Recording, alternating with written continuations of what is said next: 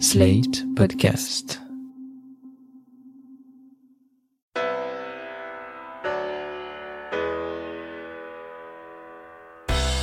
Bonjour et bienvenue dans le 31e épisode du Monde Devant Soi. Je suis Christophe Caron et comme chaque semaine, nous allons revenir sur l'actualité internationale avec Jean-Marie Colombani, directeur de la publication de Slate.fr, et Alain Frachon, éditorialiste au Monde, spécialiste des questions internationales. Bonjour messieurs. Bonjour Christophe. Bonjour Christophe. Après la crise sanitaire, après la crise économique, la crise géopolitique, le climat était déjà tendu entre les États-Unis et la Chine, on en parle souvent ici, mais ces derniers jours on est monté d'un cran. Le 29 avril, l'agence de presse officielle Chine Nouvelle diffusait une vidéo de propagande produite par ses soins. Écoutez. December, Strange pneumonia cases reported. Roger that. January, We discovered a new virus. Une vidéo en anglais mettant en scène des personnages légaux où Pékin se donne le beau rôle et accuse les États-Unis d'avoir mal géré la crise sanitaire. Le dimanche 3 mai, c'est Mike Pompeo, le chef de la diplomatie américaine, ancien de la CIA, qui affirmait qu'il existait des preuves immenses, je cite, que l'épidémie de Covid-19 était partie du fameux laboratoire de virologie de Wuhan.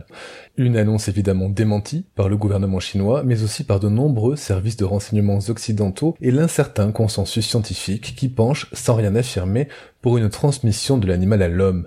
Bref, le virus a contaminé un peu plus les relations sino-américaines, particulièrement mauvaises depuis l'arrivée de Donald Trump à la Maison Blanche.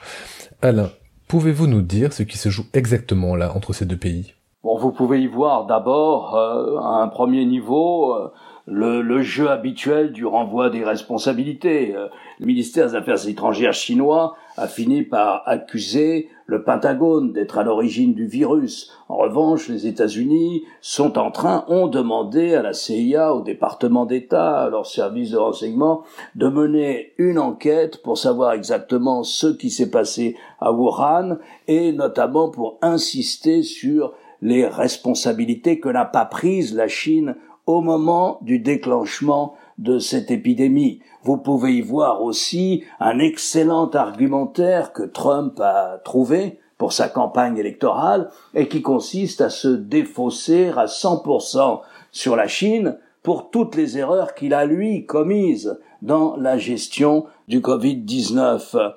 Vous pouvez aussi y voir la suite de la politique de confrontation, confrontation commerciale que Trump mène depuis le début de son arrivée à la Maison Blanche contre la Chine sur l'argumentaire suivant la Chine ne joue pas le jeu, ce n'est pas un concurrent loyal en matière économique et donc il faut l'obliger à céder sur ce terrain.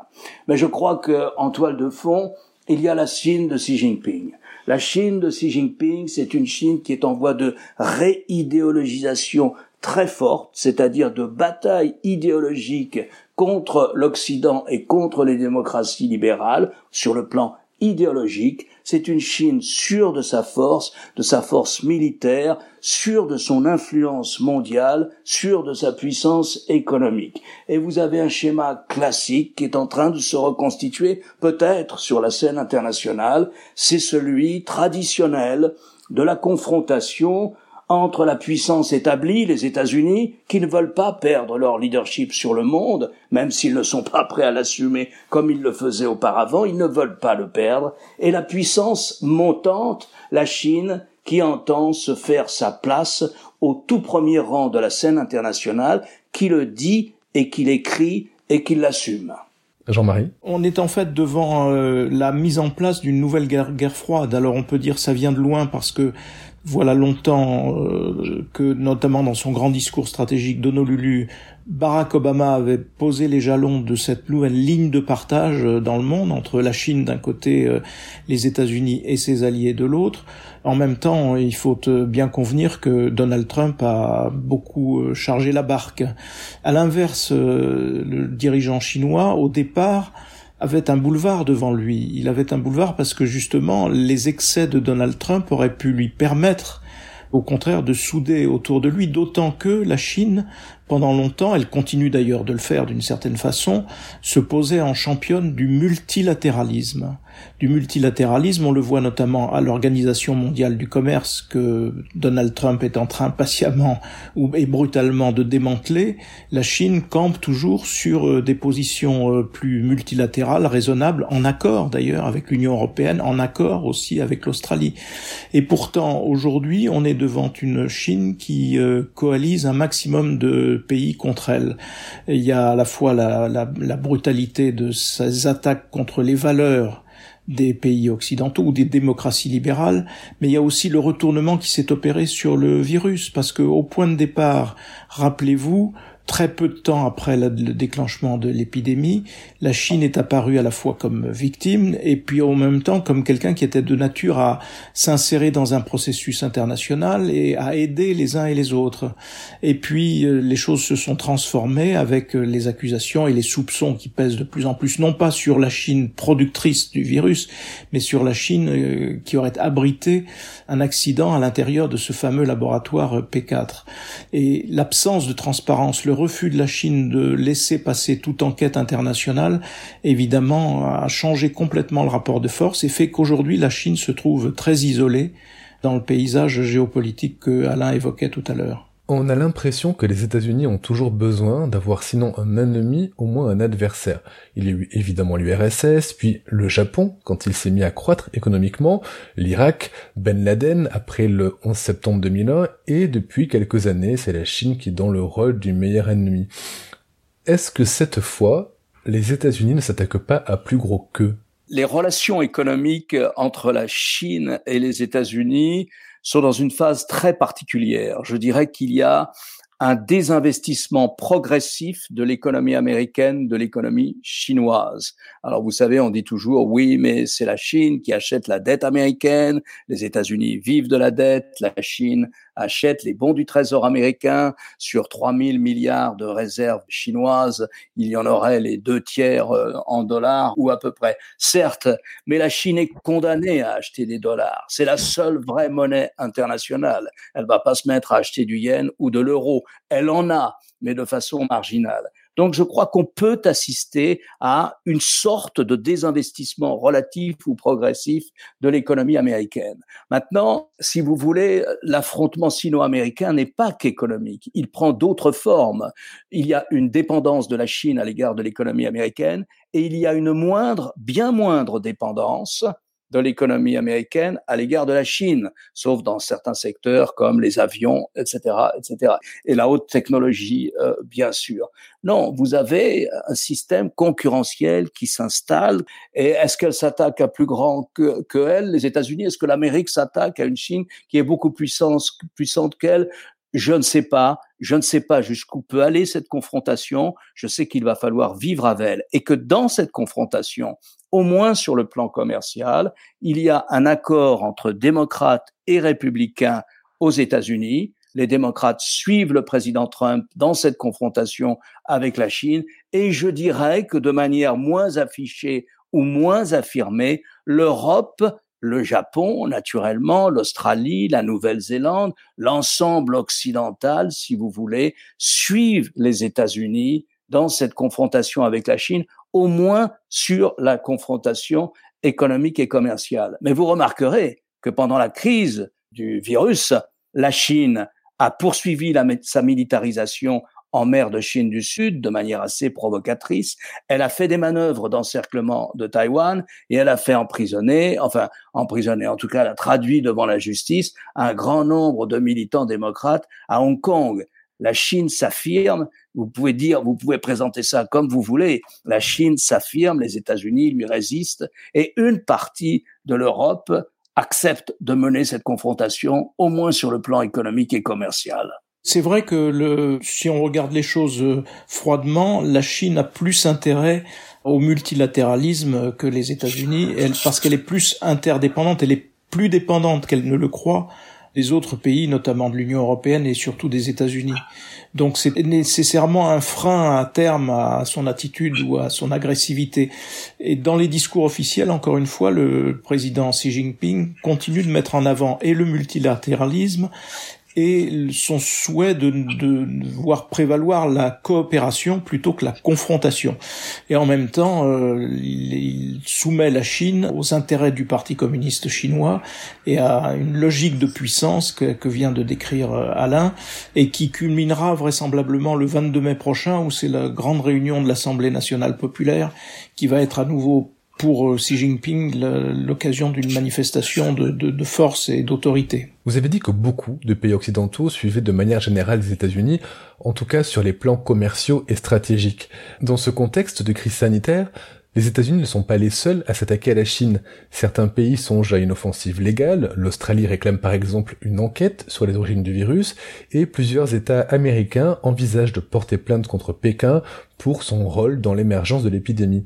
Est-ce qu'on n'est pas dans le storytelling d'une Chine coupable idéale et est-ce qu'on ne s'attaque pas à elle pour faire oublier ses propres manquements? Sans doute, on est en campagne électorale aux États-Unis, il y aura une surenchère à qui sera le plus anti-chinois? Vous pouvez imaginer même une surenchère entre le candidat démocrate Biden et Trump sur ce sujet. Trump est allé très loin, il a demandé aux services juridiques de la Maison Blanche d'étudier la possibilité de réclamer des dommages à la Chine pour la dévastation économique et sociale causée par le virus. Il a même donné un chiffre. Il a parlé de 10 millions de dollars par Américain mort du euh, coronavirus. Oui, sans doute, c'est lié aussi à la campagne électorale américaine. Cela dit, euh, en dehors de la campagne électorale américaine, il y a aussi euh, des inquiétudes fortes en Europe, mais avec une Europe qui hésite notamment son représentant pour la politique extérieure, euh, conseille plutôt aux États européens de se tenir à bonne distance d'un affrontement qui est un affrontement commercial violent et qui peut porter préjudice en effet à l'ensemble de l'économie euh, européenne. Et l'Europe elle-même d'ailleurs euh, a peine à définir son attitude parce que il y a les deux les deux analyses. D'un côté, la Chine est décrite comme un partenaire, un partenaire commercial important évidemment, et en même temps comme un rival systémique, donc comme une menace. Et donc on navigue entre ces deux ces deux écueils et ces deux analyses et je pense qu'on est là dans une situation qui va se prolonger un certain temps, quel que soit le titulaire de la Maison Blanche. En effet. Euh, au mois de novembre prochain parce que c'est un axe stratégique qui sera probablement si c'est Joe Biden conduit d'une façon euh, plus souple et avec un retour sans doute à un souci multilatéral, mais néanmoins qui restera euh, obsédé ou marqué par la nécessité de contenir la tentation d'hégémonie de la part de la Chine. Jean-Marie, vous notez la méfiance et la prise de distance de l'Europe dans ce conflit qui oppose Pékin et Washington, et comment vous qualifieriez de manière plus générale les relations franco-chinoises? D'un côté, par exemple, sur l'accord sur le climat, l'accord de Paris sur le climat, la Chine est le principal allié de la France pour faire aboutir ou pour faire prospérer cet accord. La Chine s'est rangée du côté de, des pays qui veulent euh, maîtriser le climat. En revanche, sur le virus, le virus est une occasion, au contraire, d'une prise de distance assez nette de la part d'Emmanuel Macron, qui a relayé en quelque sorte le discours du soupçon qui est porté par les États-Unis et par euh, notamment par Donald Trump et par son secrétaire d'État. Donc il y a, il y a les deux positions. On est loin de l'axe Chirac-Raffarin qui était au contraire un axe très pro-chinois ouvertement avec euh, comme concrétisation de cet axe euh, en quelque sorte le fameux laboratoire P4 de Wuhan qui est né d'une coopération euh, franco-chinoise. Emmanuel Macron est plus prudent, il est plus attentif à être amical vis-à-vis de Vladimir Poutine qu'il ne l'est vis-à-vis de la Chine où là encore une fois il est d'un côté satisfait ou allié de la Chine sur le climat et d'un autre côté du côté de ceux qui s'inquiètent et qui euh, mettent en demeure ou essaient de mettre en demeure la Chine d'apporter des éclaircissements qui manquent à tout le monde sur l'origine du virus. Alors Jean-Marie, vous avez rappelé que la Chine est une alliée. C'est une alliée quand même somme toute assez compliquée. Face aux accusations en rafale dont elle a été l'objet ces derniers jours, la Chine a fait le choix d'une défense agressive et quand on regarde bien la communication des représentants de Pékin à l'étranger, on peut se dire que la diplomatie chinoise manque parfois un peu de diplomatie. C'est très agressif, parfois insultant, et même si le pays en fait des tonnes sur le plan matériel, en distribuant des masques, en distribuant des machines, on voit qu'il y a des prises de parole tendues.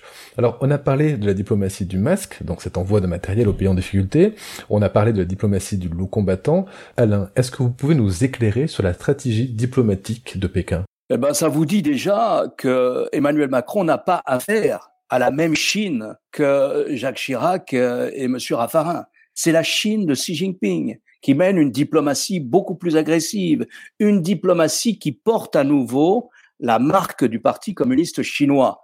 Alors, je vais essayer de vous refaire un petit peu la séquence, la séquence virus. La Chine est embarrassée, elle est à l'origine du virus. Donc, elle arrive à le maîtriser et elle veut refaire son image. Alors, elle veut refaire son image, mais c'est la Chine de Xi Jinping. Elle va agir de manière conditionnée, si vous voulez, ou conditionnelle.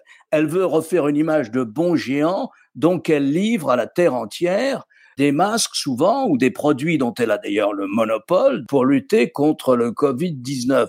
Mais avec le produit vient l'emballage. Et l'emballage, c'est une glorification de la Chine et du système chinois. C'est une propagande en béton armé, si vous voulez. Quelquefois, même, l'aide est conditionnée. Par exemple, regardez ce qui s'est passé en Pologne. Avant de livrer l'aide, les Chinois ont demandé que le président polonais, euh, M. Duda, appelle Xi Jinping pour le remercier. Naturellement, un appel téléphonique enregistré pour servir de propagande. Ça, c'est, une Chine complètement différente de celle à laquelle ont, ont eu affaire Jacques Chirac et son premier ministre euh, Raffarin.